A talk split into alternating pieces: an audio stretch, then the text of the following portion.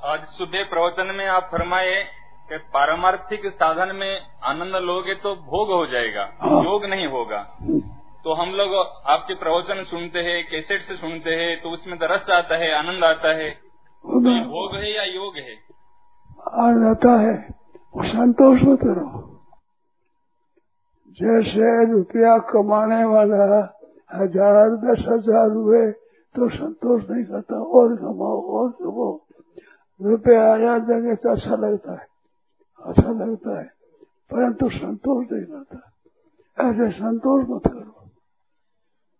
जब तक भगवान दर्शन न दे दे चरणों में हम नमस्कार न कर ले भगवान प्रसाद न दे दे, वो न पावे भगवान का हमारे मस्त हाथ दे दे, तब होगा।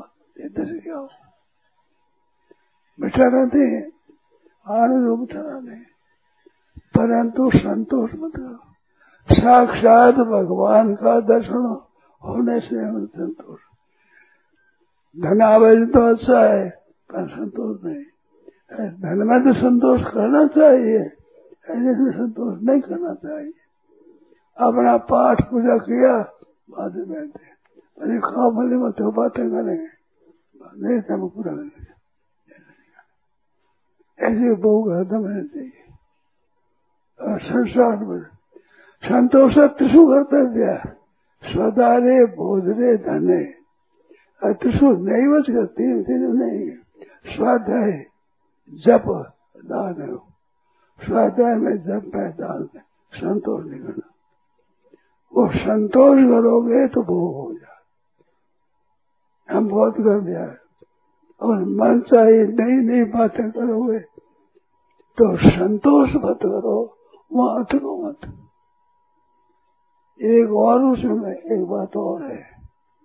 जैसे मैं ज्ञान हो गया, मैं ज्ञानी हूँ तो मैं ज्ञानी हूँ ये है भोग तो ज्ञान भोग नहीं है। मैं योगी हूँ, योग भोग नहीं है। मैं योगी हूँ, और जो अहंकार साथे मिल जाता है, वह भोग होता है।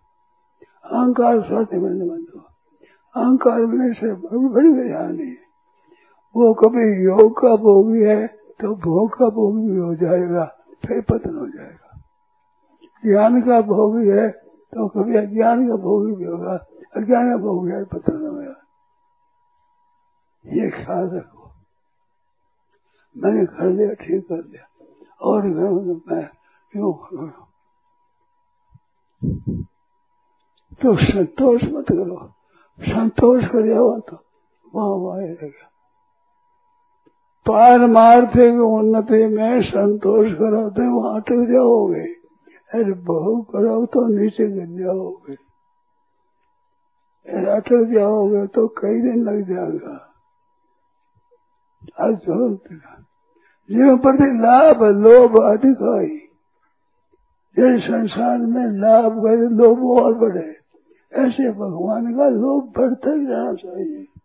संतोष करना नहीं। गंगा जी जाए तो गंगा जी जाते ही रहे, जाते जाते। गंगा जी जाए तो जाते ही रहे। जाता जाता, डूब जाए तो ठीक। ये बात।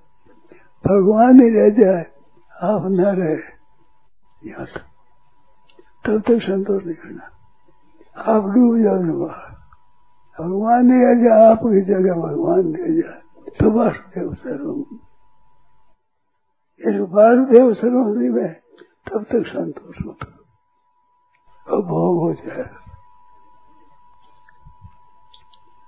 देखो,